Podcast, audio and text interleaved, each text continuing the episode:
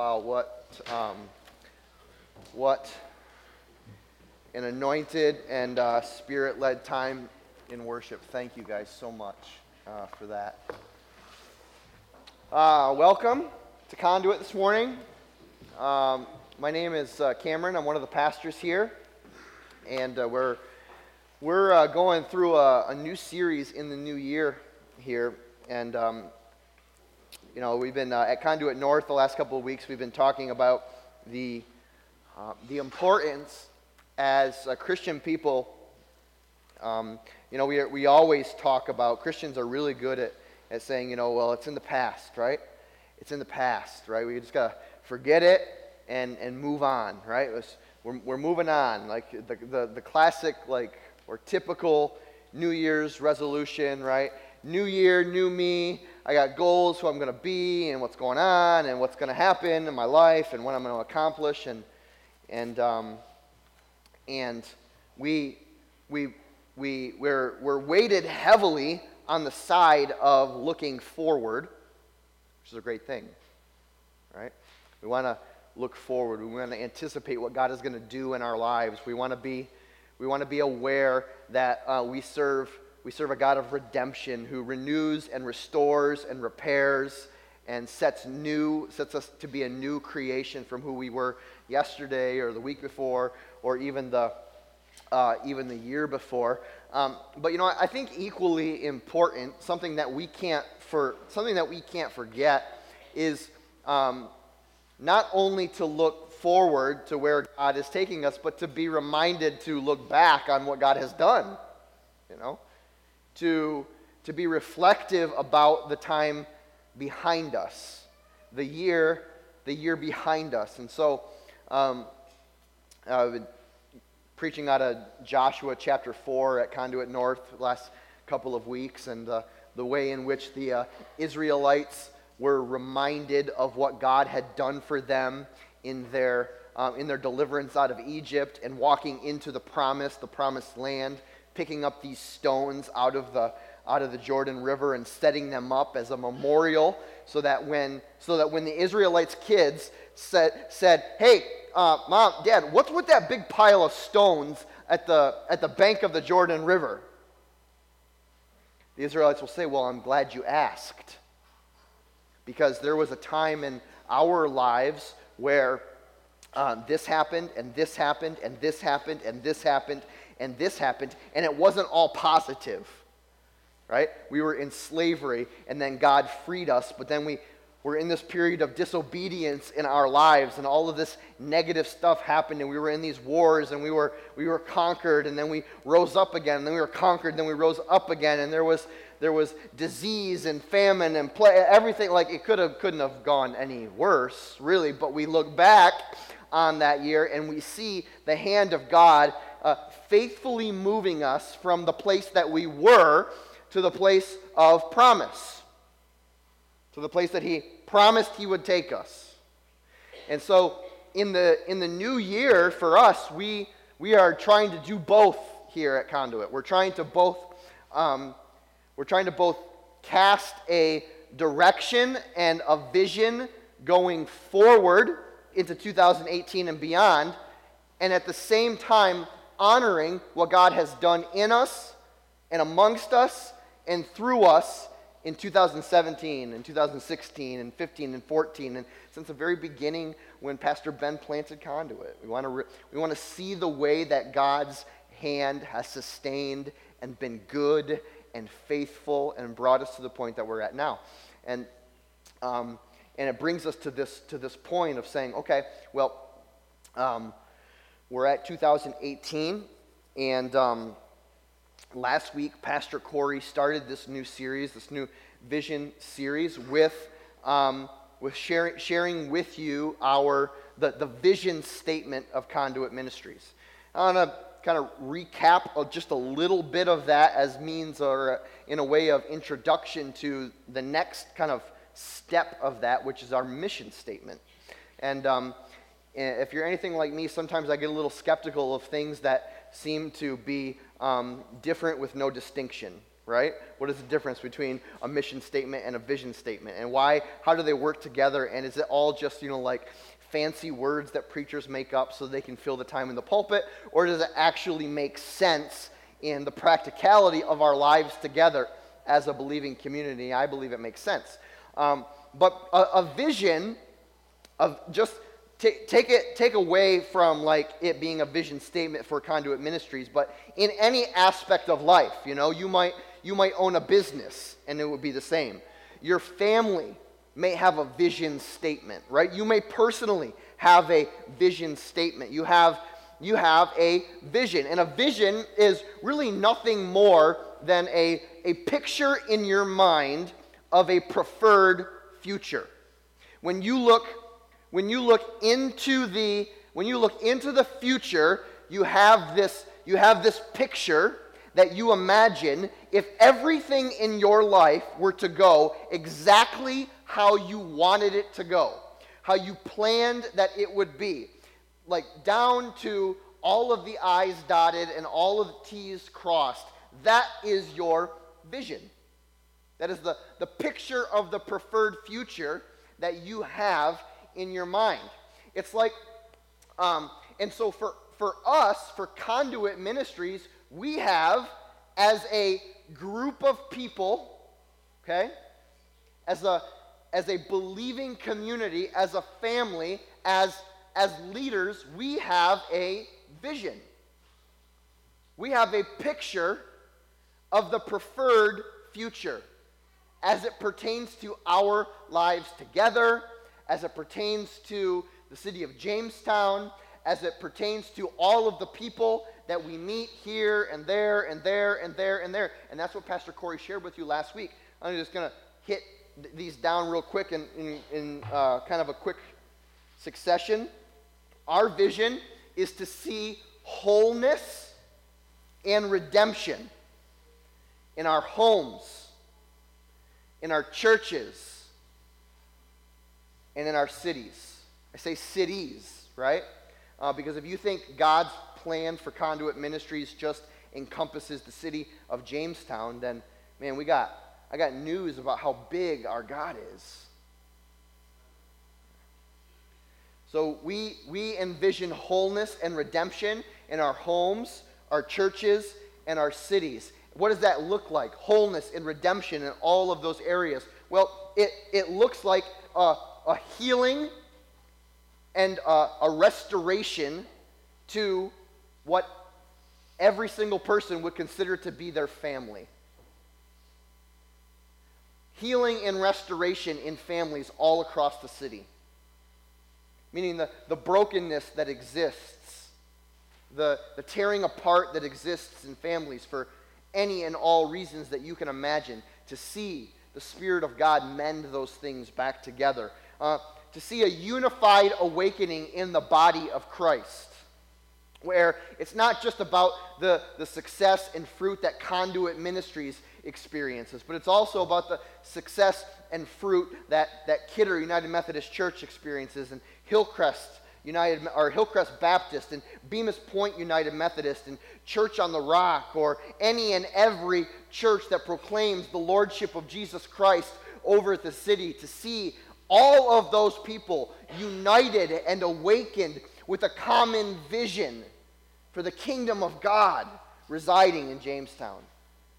We pray that that's our, like, man, if everything were to go right, unified awakening in the whole body of Christ, a socio-economic revival in our cities. Did you know that God is not just concerned with your spiritual condition? You know that God is not just concerned with the state of your soul, but that, but that we believe, and the Bible teaches that when the soul is redeemed and restored and renewed, that the overflow of our hearts and lives, the people that own businesses, right? The people that shop at different stores, the people that work at this bank, right? Or, or, or, or the stay at home moms, right? Or, or the people that, that teach our kids. When there's, a, when there's a change in the soul condition of the people in a city, it doesn't just change their eternal trajectory, right? It filters down, overflows, hits every area of life. And that means um, that, that we see even, area, even social areas and economic arenas and, and, and cultural centers begin to, begin to bloom and be restored. A release from bondage to addiction and mental illness. The peace of Christ to reign over hostility and violence. This is a vision for a preferred future. If you were to say, if everything were to go exactly as you, exactly right, what would it look like? You see, we pray this prayer all the time that Jesus taught his disciples to pray, the Lord's Prayer. We say, Our Father, who art in heaven, hallowed be thy name. Thy kingdom come, and thy will be done on earth as it is in heaven. You know, you're, you're praying a prayer that the vision that God has given us would come to fruition here. There's no brokenness in heaven, right? There's no, there's no mental illness. There's no bondage to addiction. There's no, uh, there's no poverty. There's no so- socioeconomic crisis. There's no hostility. There's no, there's no violence. There's no, there's no splintering of the body of Christ. Everything that happens in heaven, right, is exactly what God wants to happen. Exactly what God wants to happen.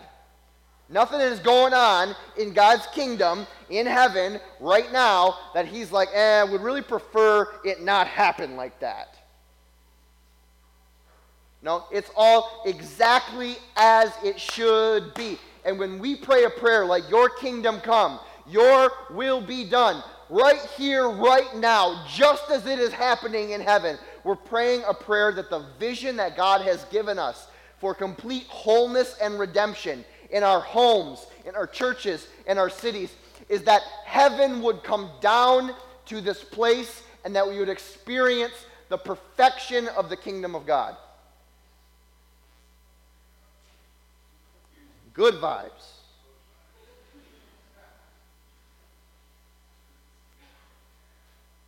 That's our vision. Right? Got you with me? Tracking with me? All right. So then how do we establish a difference or a distinction between the vision, the picture of the preferred future, that stuff, right, and the mission? Well, I'll be the first to admit that there's like a lot of this, right? A lot of crossover, a lot of same terms, a lot of same feeling, a lot of same spirit, but it is different, okay? Um, listen, mission um, the mission, a mission statement, right? Mission is both the target of the current culture that we live in as a body of Christ. I'll explain that more in a minute. It's the, it's the current, the target of current culture, what we want to be what we want to be happening right here, right now, in our midst, all the time, every day, every time we meet together. It's the target of the current culture. And our mission statement, or what is bound up within the mission, is the vehicle that gets us to the vision. All right? So if we got to say that if the vision is the picture of the preferred future, right? That means we're not there yet. We just we envision it in our mind. We know what it's going to look like. It's going to look exactly like the kingdom of God here on earth, but it's way over there. Well, how are we going to get there? How are we going to travel from the place that we are at right now, experiencing the reality of what's happening in our world, um, brokenness in families and socioeconomic depression and hostility and, and violence and addiction and mental illness. How are we going to get from this point right here where we are to the point where we know God wants to take us? And the answer is the vehicle for that travel is the mission. Our mission statement here um, at Conduit. Um, you see it or walk past it every time you walk in this main entrance over here, up on the left, in this big, this big, um, I don't know what it is. It's a thing. It's on the wall there. It's light, lit up all bright, right? It says, "Live, love, serve."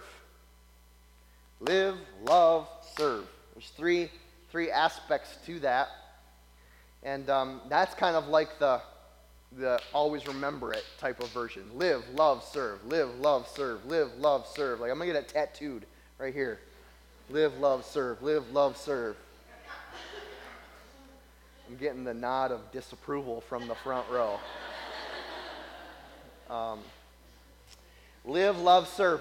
The expanded version of that is that um, is that the vehicle to get us from our current reality to the the preferred future of God's kingdom come on earth, and the and the and the and the culture that we want to create in and amongst us as a as a body is that we are going to live right alongside Jesus. We're going to live with Jesus. That we are going to love one another. And that we are going to serve the world. That we live with Jesus. We love one another and we serve the world. We're going to unpack that a little bit here, okay? Um, actually, we're going to, I got to like jump on my horse here because Corey and I are actually splitting the, the sermon this morning. Um, and I think my time was up about five minutes ago. So, um, so here it comes. Um, But I, I, you know, I thought it was important that we, we talk a little bit the difference between vision um, and mission. Um,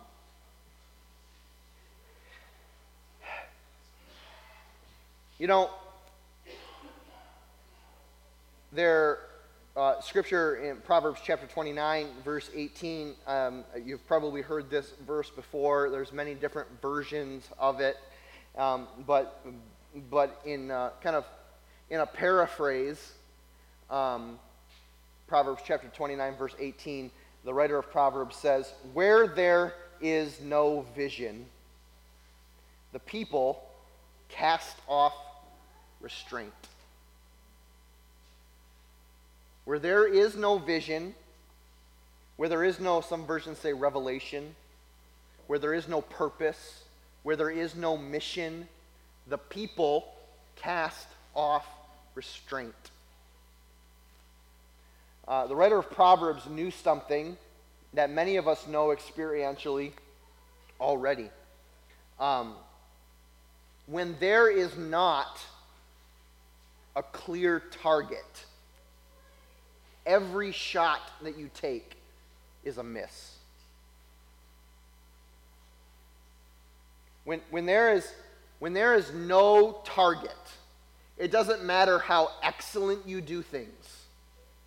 It doesn't matter how creative you are. It doesn't matter how exciting the game is.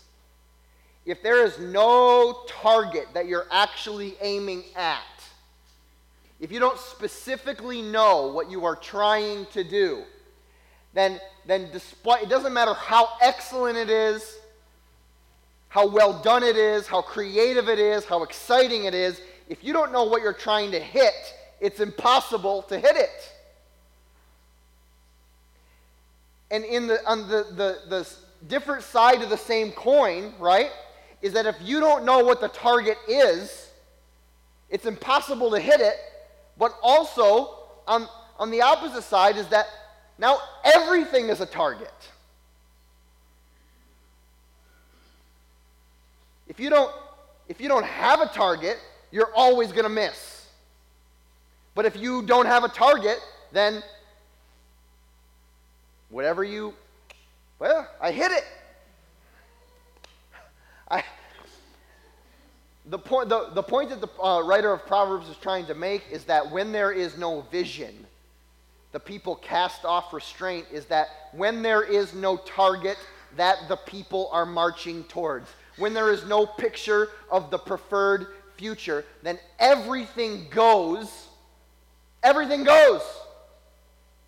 It doesn't matter, it doesn't matter what you do. You can be doing something different than you and you and you and you and you and you and you. And as a unified body, we're not unified, right? Because we're all we, since there's no target that we're all aiming at, we're all just shooting at different things that we that we all think personally are important and we all might be hitting the mark, but we're not hitting the same mark. Everything goes. It becomes it literally becomes chaos when there is no discernible direction in your life. People naturally do whatever we want. If we've got no vision, if you've got no mission, if you've got no direction, then anything goes, right?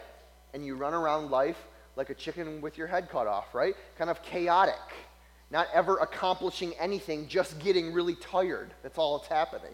You ever had that experience? If you just feel like you're just running kind of this rat race, you're never actually getting anywhere. You're just on this hamster wheel. You're expending a lot of energy, but since you don't know where you're trying to go, all you're doing is just getting tired. And when when as a when, when as a as a body of Christ, if it if it if it pertains to you personally, then it's even it's m- multiplied in importance to when we gather as a body, as a church. That if we don't have a target that we're aiming at, some place that we're going together, then we can all be doing different things, expending all kinds of resources and energy, trying to make it as good as we can, but it doesn't matter because we're not on the same page. And so vision and mission brings things down. It like distills, it funnels everything that God desires for us into some type of succinct way that we can like describe the target. Where, where life is no longer about the chaos of everyone just doing whatever they want, whenever they want, however they want, right? But it brings order and direction and purpose to the plan. And this is rooted right in the very character of God, right? This isn't, this isn't the church's, um, the church's effort to kind of like rein you all in, right? Get, get control of you, right? No, this is like direction and order and purpose is rooted right in the very character of the God that we serve. You look all the way back to the very first thing that we have recorded that God did, right? He saw the chaos of creation, right? Darkness was hovering over the face of the deep. The writer of Genesis says, and what does God do? God begins to speak order into life. Let there be light and darkness. And there's a, a there's a, a sun to govern the day, and there's a moon to govern the night. Let there be seasons, right? Let the water come in and out. Let the earth rise up. Let things grow. Let things die. Let things produce. Let things reproduce. God, God looked at what was chaotic and brought order to it, gave it a purpose, defined the target.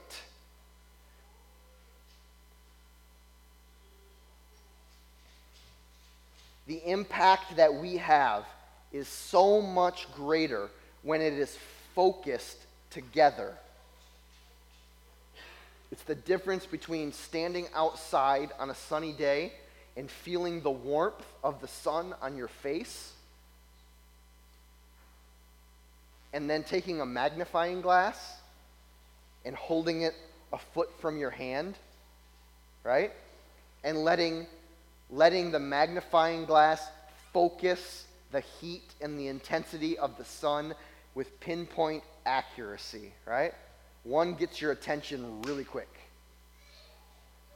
right? The church is to be like a laser beam, uh, the, the, the sun that comes out of the magnifying glass, not the sun that's on your face. Now, when we talk about living with Jesus as part of our mission statement, you're going to hear next week, Pastor Corey is um, going to preach on the, the first of our core values. I'm not going to blow up his spot yet too much about that, but it's all about Jesus. Right? Um, don't be surprised when you see Jesus at the top of the list.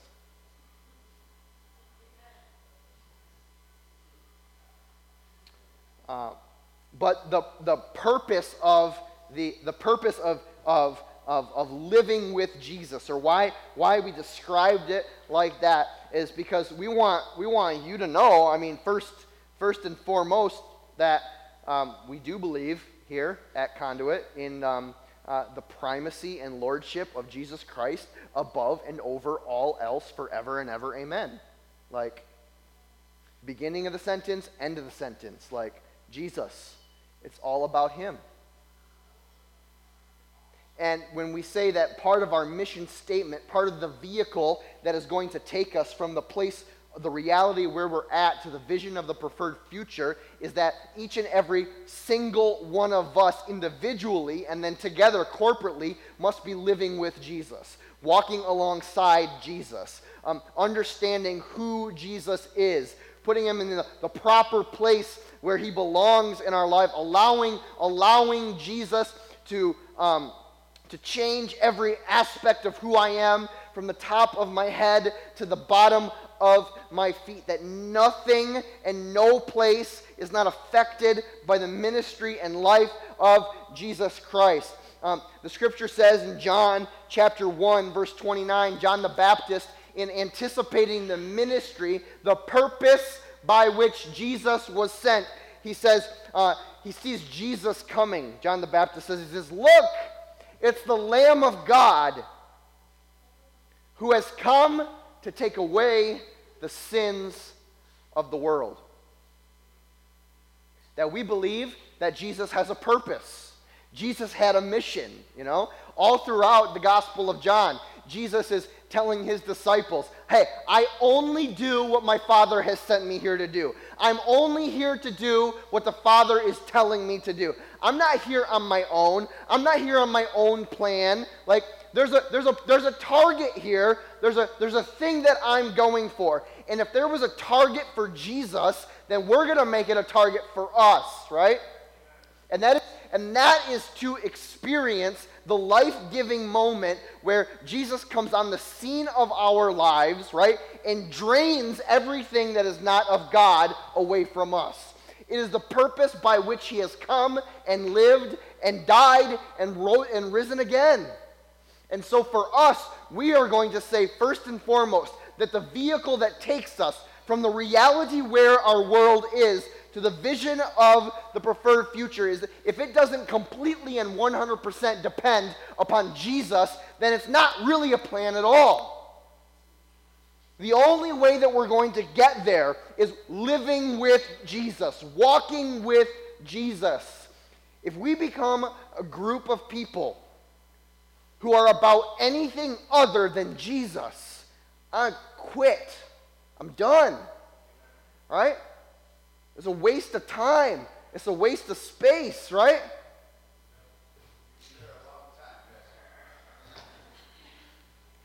The rest of John's gospel goes through the very same communication. John chapter 3, verse 16 and 17, right? You all know this. It's held up in every end zone of every football game like it's some flashy slogan that we say and don't actually believe. For God so loved the world, he gave his only begotten Son that whoever believes in him should not perish, but have everlasting life, right? God did not send his Son into the world to condemn the world, but to save the world through him. You want to know what it means to live with Jesus is to experience the begotten Son of God saving us from our sins. Look, the Lamb of God who comes to take away the sins of the world. but to live in a place not of shame and not of guilt because of our sin, but the reason that Jesus came is for us to be free from the power of con- condemnation. For God sent his Son into the world not to condemn the world, but to save the world. Jesus gives Jesus gives water. Jesus gives bread to the thirsty and to the hungry. Drink and food that quenches every desire, that satisfies every need. John chapter 4, verses 13 and 14, Jesus answered, Everyone who drinks this water will be thirsty again. Whoever drinks the water I give them will never thirst. Indeed, this water I give them will become in them a spring of water welling up to eternal life. Over a few pages to John chapter 7, verse 37 and 38. On the last and greatest day of the feast, Jesus stood and said in a loud voice, If anyone is thirsty, let him come to me and drink. Whoever believes in me, as the scripture has said, streams of living water will flow from within him. Was Jesus talking about actual uh, physical thirst and hunger? Likely, no. But he was describing the reality in which we live, the reality in which we are now standing, that everyone is thirsty and everyone is hungry. And we try to satisfy that thirst and we try to satisfy that hunger with all kinds of things that just make us more hungry and just make us more thirsty. And it is not until we choose to live with Jesus, walk with Jesus, that we move away from the reality of where we are into the vision of where God is taking us.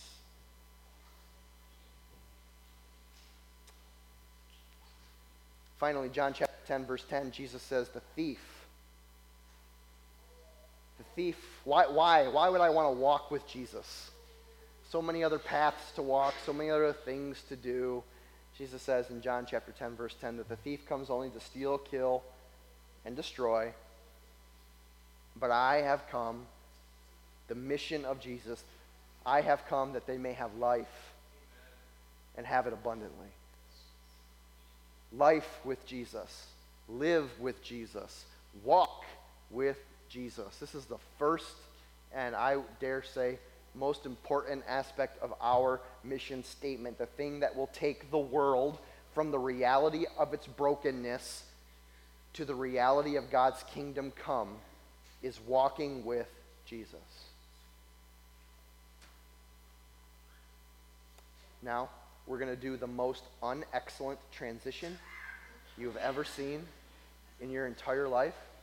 But to make it a little bit less awkward than it is, why don't we give a big round of applause for our lead pastor, the most handsome man with a beard in the room, Mr. Corey Arrett.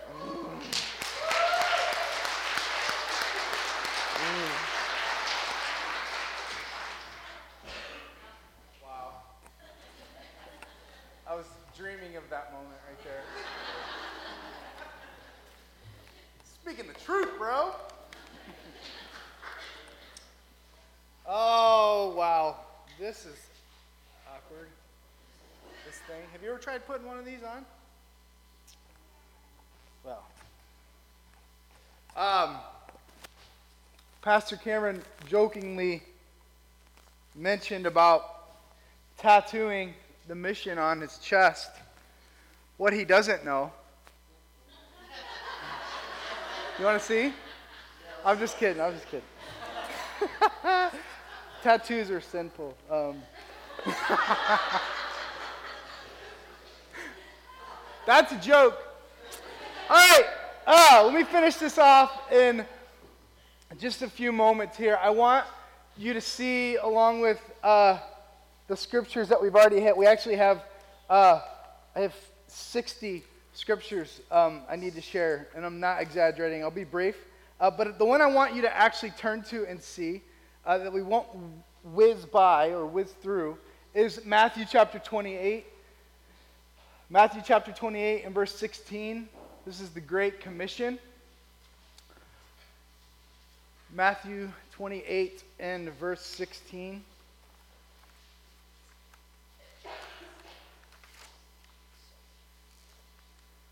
Katie Castro uh, is on staff here. I don't see her. Is she in here? She's the, hi.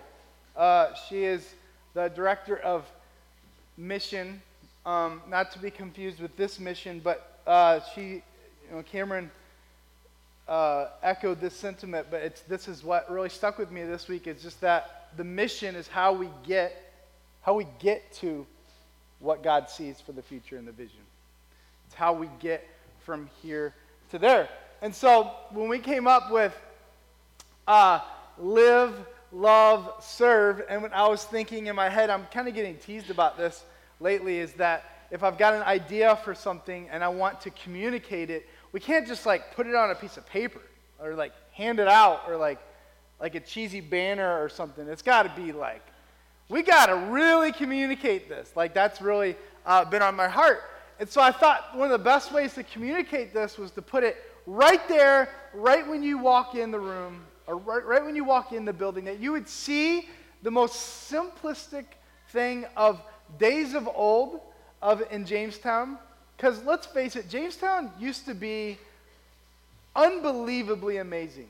Uh, way before probably any of us were around, just to hear about Jamestown and being the furniture capital of the world, um, just all the amazing beauty and, and, and old, just the history there is so amazing. And I wanted to, I wanted to communicate that, and I want to uh, explain kind of why I wanted to do that. Because obviously, we're not downtown right now. We're not downtown. We're not next to all the other buildings on Main Street or 3rd Street. Um, but to be able to communicate those words, I thought the best way to communicate it was to show the city. Because as I explained last week, the vision, if we were going to see wholeness in our homes, churches, and cities, if we were going to see redemption in our homes, churches, and cities, the cities is where it flows into. Your home, your heart flows into this place, in this church. And then collectively, we put our hands together and we flow into the city. So that is the ultimate destination. That is the ultimate, not necessarily Jamestown, but our cities around the world is the ultimate destination of where God is calling us to go on mission to. Because the cities are representation of where people are. Not that we're against rural areas, okay? We're, we're for that as well. But it would be a little bit harder to understand if we just showed an empty field and say, go to the field. Um, but hopefully you understand the, the connection there. So, the mission of God. Obviously, we won't walk through the entire plan, but when Jesus came and he lived a perfect life, a sinless life. And as uh, Pastor Cameron just shared and showed on the screen, John 3:16, the big picture of God of how he gave us his son, his only son, that whoever believes in him by faith, we can receive his grace to be forgiven of our sins, to be wiped clean of all our wrongdoing, to be received in the family of God, and to receive eternal life, holy in God's eyes. How that happens is through his church. His church is plan A. There's no plan B. Like there's other great organizations, there's other great things that affect and build the kingdom of God, but it's through his church. That's the vehicle by which he wants to use to change the world. So, to live with Jesus, he would say, one of the last things he actually did say in verse 16 of chapter 28, hopefully you're looking right at it. This is the Great Commission. Now, the 11 disciples, because obviously one of them um, uh, was Judas, so he's not a part of the 12 anymore. So there's 11 disciples. They went to Galilee, to the mountain to which Jesus had directed them. So this whole moment, I mean, obviously, for Jesus, it was the, the cross was, was literally the, the, towards the end of his journey. But he knew that that wasn't the end of his journey, that his journey would actually, even when he rose from the dead three days later, that wasn't even necessarily the end of his journey. He was thinking about this moment. Because when Jesus left, that means this earth doesn't have Jesus anymore. And as I talked last week about how Jesus described that at some point Stay where you're at, guys. I'm going to send my spirit. And when he sent the Holy Spirit, that's when he gave us all power, all authorities, it describes in Acts chapter 1, um, of what was about to happen. But this moment was on Jesus' mind. And as he gathered them there, in verse 17, and when they saw him, when they saw Jesus, they worshiped him. But some doubted. See, in the other account of the Great Commission in Mark, the, the whole uh, popular phrase of the Great Commission to go into all the world, um, it was actually a rebuke uh, because of some of them that didn't believe. But he goes on to say these words All authority in heaven and on earth has been given to me. But now go, therefore. Go in your homes. Go in your churches.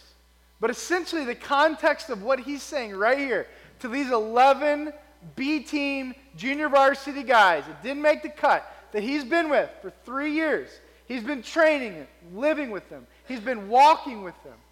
They've seen it all. And he's telling them to go make disciples of all nations baptizing them in the name of the Father and of the Son and of the Holy Spirit. You're going to teach them to observe all that I've commanded you. And behold, I am with you always, even to the end of the age. How many of you ever coached a team?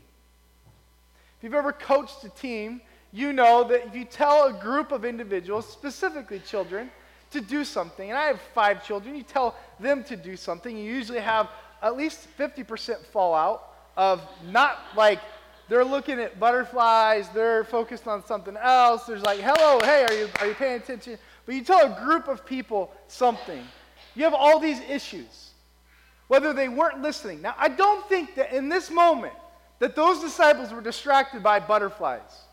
I don't think they were thinking about like, dude, when's this, when's this like, when's this guy gonna wrap it up, float away so I can get lunch? Like I'm hungry. I doubt that was their thought process. So they were clued in. But if you know what I know about people and what I've experienced with people, you tell a group of people to do something, a specific mission, and to go somewhere. You like not just stay and do it, but like go and do it. All of a sudden, you have this complete chaos of relationship. So, what Jesus actually saw in that moment was not just, all right, guys, I, have talked to you about the, the vision. Now here's the mission. He, I think his immediate thought when it had to do with the mission, the journey of how they were going to get to the preferred picture of the future, how the rest of the world was going to be saved, how the rest of the world was going to receive Jesus and know about Jesus and be forgiven and be heaven bound, like how that was going to happen. He knew that there would be interpersonal relationship struggle.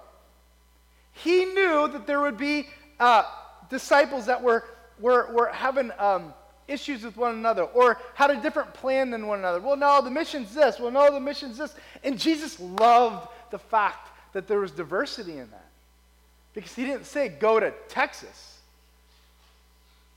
and baptize all them, even though it may seem that way. I picked a random state, but it does seem like there's a lot of that in Texas. Anyways, he said, go to the world.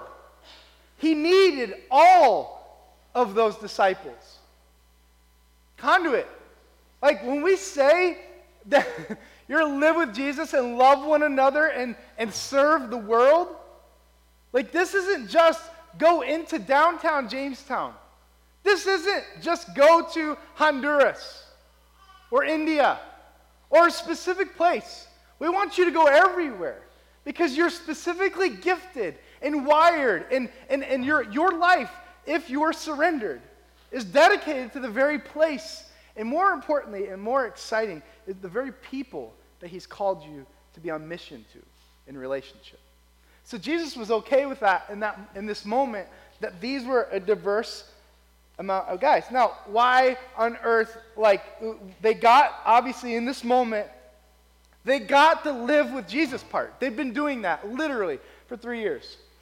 They've been through an emotional roller coaster of Jesus' arrest and death and resurrection And now he's getting ready to fly. Like there, there's all these things that are happening that they've been through. But now's the now's the love. Now's where love comes in. And love doesn't always seem like the greatest vehicle to get what we need or get something done. But for Jesus, love is always the vehicle by which things get done. Even though it doesn't seem that way, the ways of God, this is specifically where it says in Scripture that the, our ways are not God's ways, neither are our thoughts God's thoughts. This specifically in regards to love. Like, how, God, how am I going to do that? Love. Love. But he, I love this, how the perspective today, this morning, with mission is that they're to love one another. Love one another. Um, so, so the Bible has some stuff to say about loving one another. The, the Bible has a lot to say, actually, about one another's in general, but specifically about gospel community. And it's no, it's no um, it's no secret that today is uh, an important day for Conduit, not just because we're sharing the mission, live, love, serve, but specifically we're inviting you to something that's a part of our mission. Is that we're inviting you into gospel community. We want you to be in an open house. We want you to, if you can't make it to an open house, I want you to write down like three families or three people that you see in this room right now or that you know of that attend here or aren't here yet. I want you to invite them over for dinner. Spend some time over coffee with them like do something to minister to them in a way specifically that maybe you didn't fall in line with a program that we have set up called Open House. That's not going to save the world. Newsflash. But your loving one another will. It will. Because God uses that living with Jesus and how you love one another and how you serve the world to change the world, to change your home, to change your church, to change your city. Amen? Specifically, there's actually 59 things, even just in the New Testament, that have to do with one another's. Uh, the first one, how we are to love one another. We are to be, Mark 9:50 says we are to be at peace with each other. John 13, 14 says we are to wash one another's feet. John 13, 34 says love one another. John 13, 35 says love one another. John 15, 12 says love one another. John 15, 17 says love one another. Be devoted to one another in brotherly love, Romans 12, 10. Honor one another above yourselves, Romans 12:10. Live in harmony with one another, Romans 12:16. Romans 13:8 talks about loving one another. Stop passing judgment on one another, Romans 14:13. Accept one another then, and just as Christ has accepted you, Romans 15:7. Instruct one another, Romans 15:4. Greet one another with a holy kiss, Romans 16:16. I knew you were going to say something. I knew it. I, I literally was reading that. I'm like, Vinny, I know he's going to be like, woo! You say something at that point.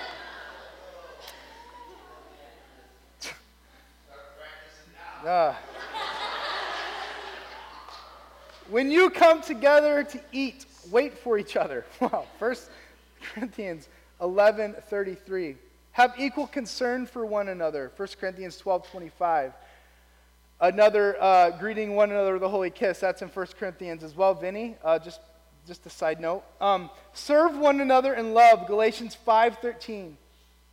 If you keep biting on and devouring each other, you will be destroyed by each other. Galatians 5 15. Let us not be conceited provoking and envying each other galatians 5.26 carrying each other's burdens galatians 6.2 be patient bearing one another's burdens in love ephesians 4.2 be kind and compassionate to one another ephesians 4.32 forgiving one another ephesians 4.32 speak to one another with psalms and hymns and spiritual songs ephesians 5.19 are you still with me okay submit to one another out of reverence I, maybe i'm not let me are you still with me Okay, cool. All right, sweet. You're like, oh, get over it, dude. I'm on 28. Let me, hang on, just buckle up.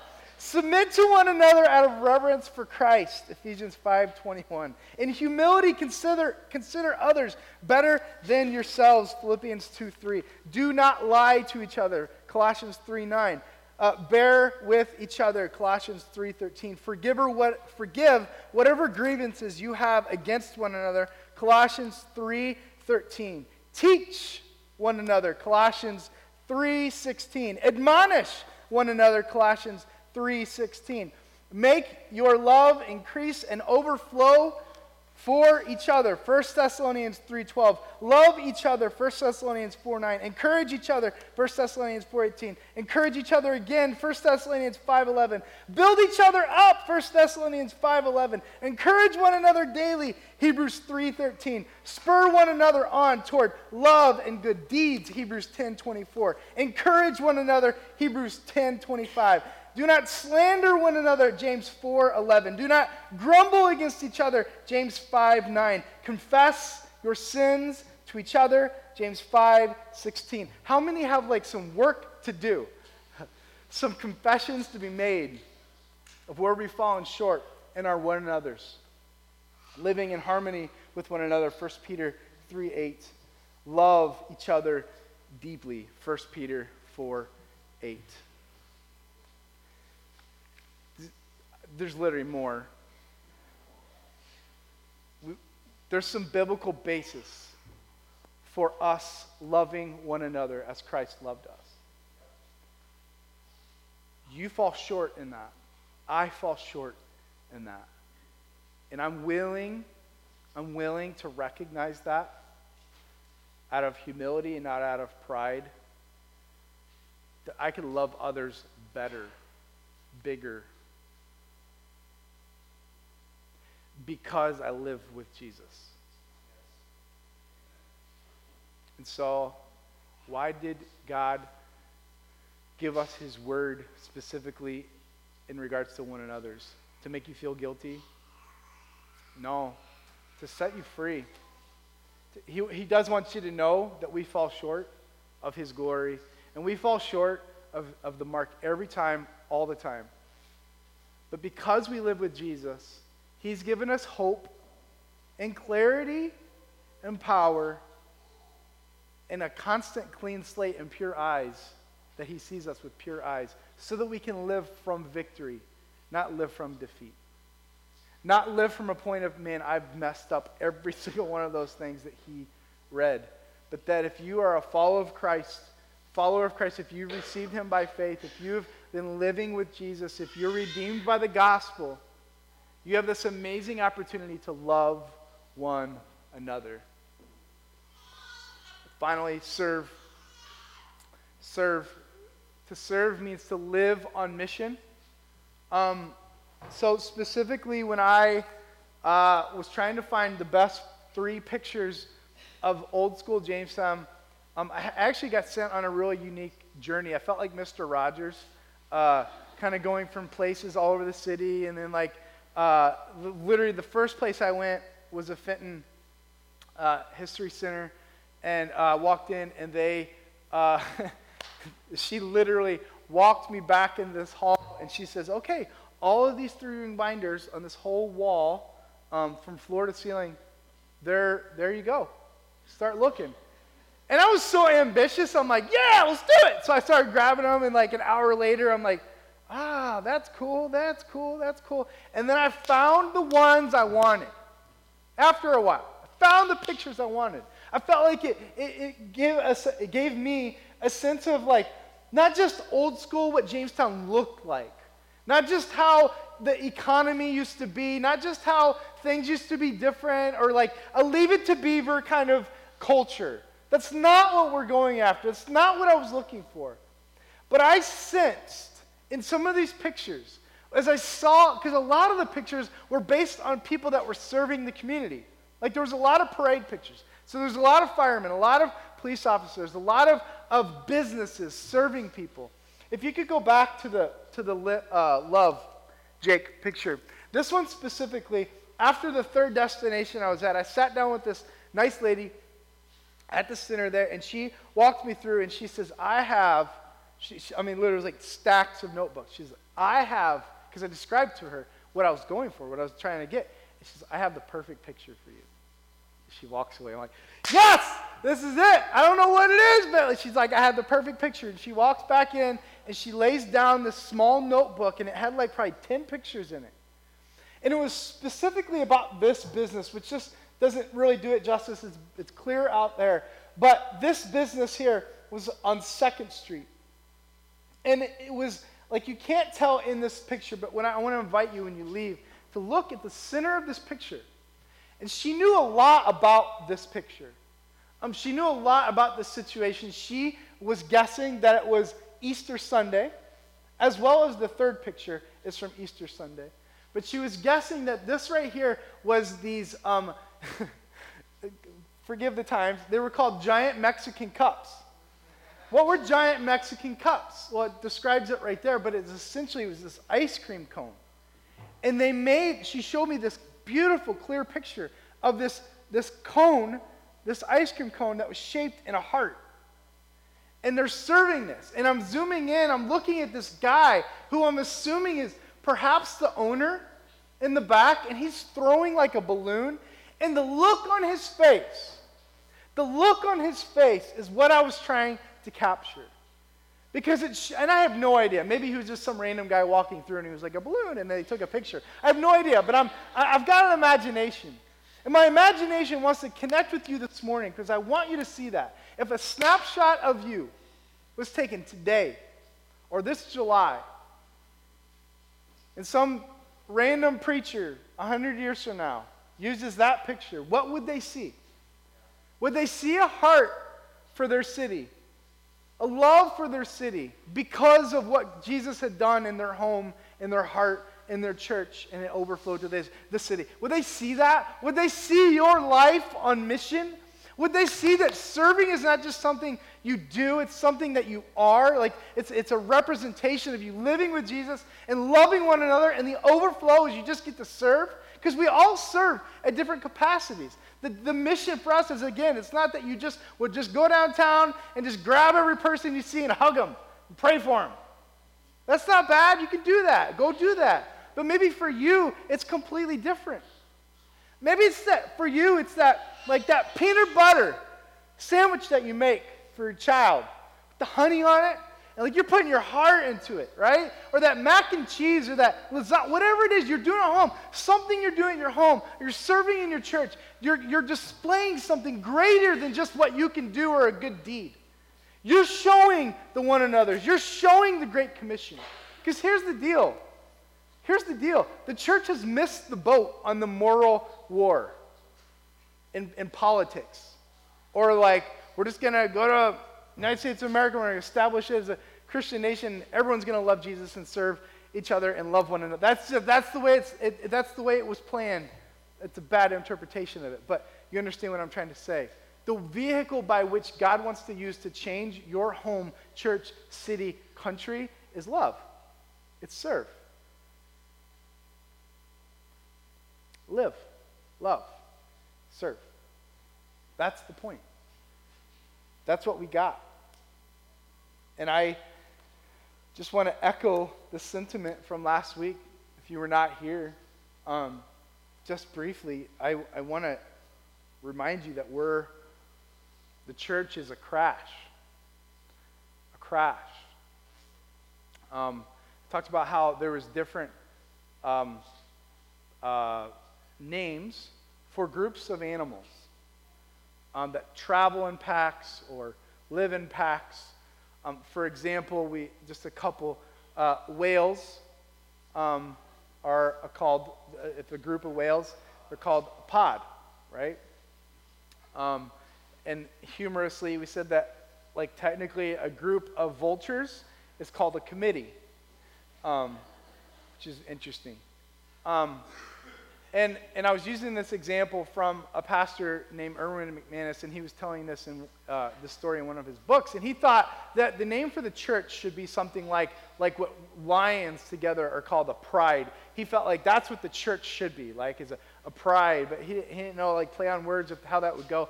But then he actually argued that this was the best um, connection, was that a, a rhino um, is the best connection. This is why. Rhino uh, a rhino uh, can, can only see about 30 feet in front of them. But they also tra- they can travel up to a high speed of 31. And they can weigh, I mean, anywhere from two to 5,000 pounds. And they're running at 31 miles an hour, and, but they can only see 30 feet ahead of them. And so they're literally in a group. A rhino is called a crash. And that should be the best picture of the church. Not that we're so unorganized or not that we're so uh, like just knocking everything out of the way and just we don't care what we're stepping on, but it may give us a picture that when we move together, we may not know what's going to happen after 30 feet. We may not know, but we're moving. And at a rate of 31 miles an hour as a group is really fast. And it may crash. But we know that even in our running, even in the humor of the word crash, we believe in faith that as we move, that God, through His Holy Spirit, inside the believer, moves at a pace that will change the world, that will change a city, that will change the church, that will change our home, that it starts with our heart. Our heart has to be in the place of mission. That is our mission, is you first.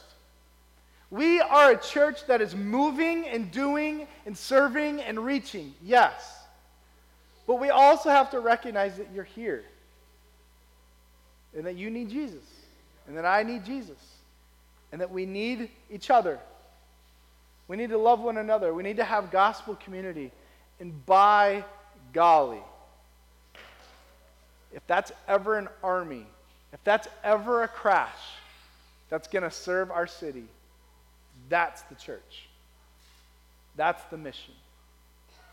Amen? Amen. I think the best way, the only way that this is going to happen, that's going to move forward, is prayer. And that's what's so unique about the crash. Is we're not fighting, we're not running, we're not 5,000 pounds of power. Our power comes from on high. Our power comes from the Holy Spirit inside of us. So, my challenge to you maybe you're here today, and, and maybe, maybe you're like, live, love, serve, I'm in. Where do I sign? Where do I go? That's awesome. But, but maybe you're here today and you're like, I don't know what that means to live with Jesus. And honestly, you're here today perhaps because of that. And our invitation to you is this is not an eight step, 30 step, you got to be good enough, tall enough, smart enough process. Jesus died for you. He wants to forgive you and redeem you, He wants to set you free. If you'll receive that, if you'll surrender to that, if you'll run after that, if you'll live with Jesus, He'll begin to do the rest. He's done it all, anyways. But maybe for you, it's just a simple aspect of this morning opening your heart to receive Jesus as your Savior. We want you to be saved. We want you to be made whole. We want you to be redeemed first in your home, in your heart, so that it can flow to your church and your city. Maybe you're here today and you've lived, you've been living with Jesus for a long time. Like, yep, I know Jesus. I know his word. I'm all in. But that love one another aspect is difficult for you. May we all have a moment of, help me, Lord Jesus. I confess where I've fallen short, and I need your Holy Spirit's help and power as I continue to step into what it looks like to love one another and to actually open myself up for gospel community in this church. I'm asking you, I'm challenging you to lean into that. Or maybe you're here today and like you've got, you're living, you're loving, you need to serve. God's made you in such a unique way, in such an amazing way, that He didn't just, listen, He didn't just save us from something, He saved us to something, to be on mission. That is the way this church will always lean. As a missional church, as a church that says, we are made and here for a purpose. This church exists to bring God glory, for us to grow, and all these things we talked about. We also exist for the people that aren't in this room yet. For the churches on the other side of town, or up the county, or the state over, or in a sweet little country called Honduras um, that doesn't have a church yet. We're leaning into that. So, would you stand with me? as we pray and we just uh, ask, remind ourselves that the Holy Spirit's it's only by his power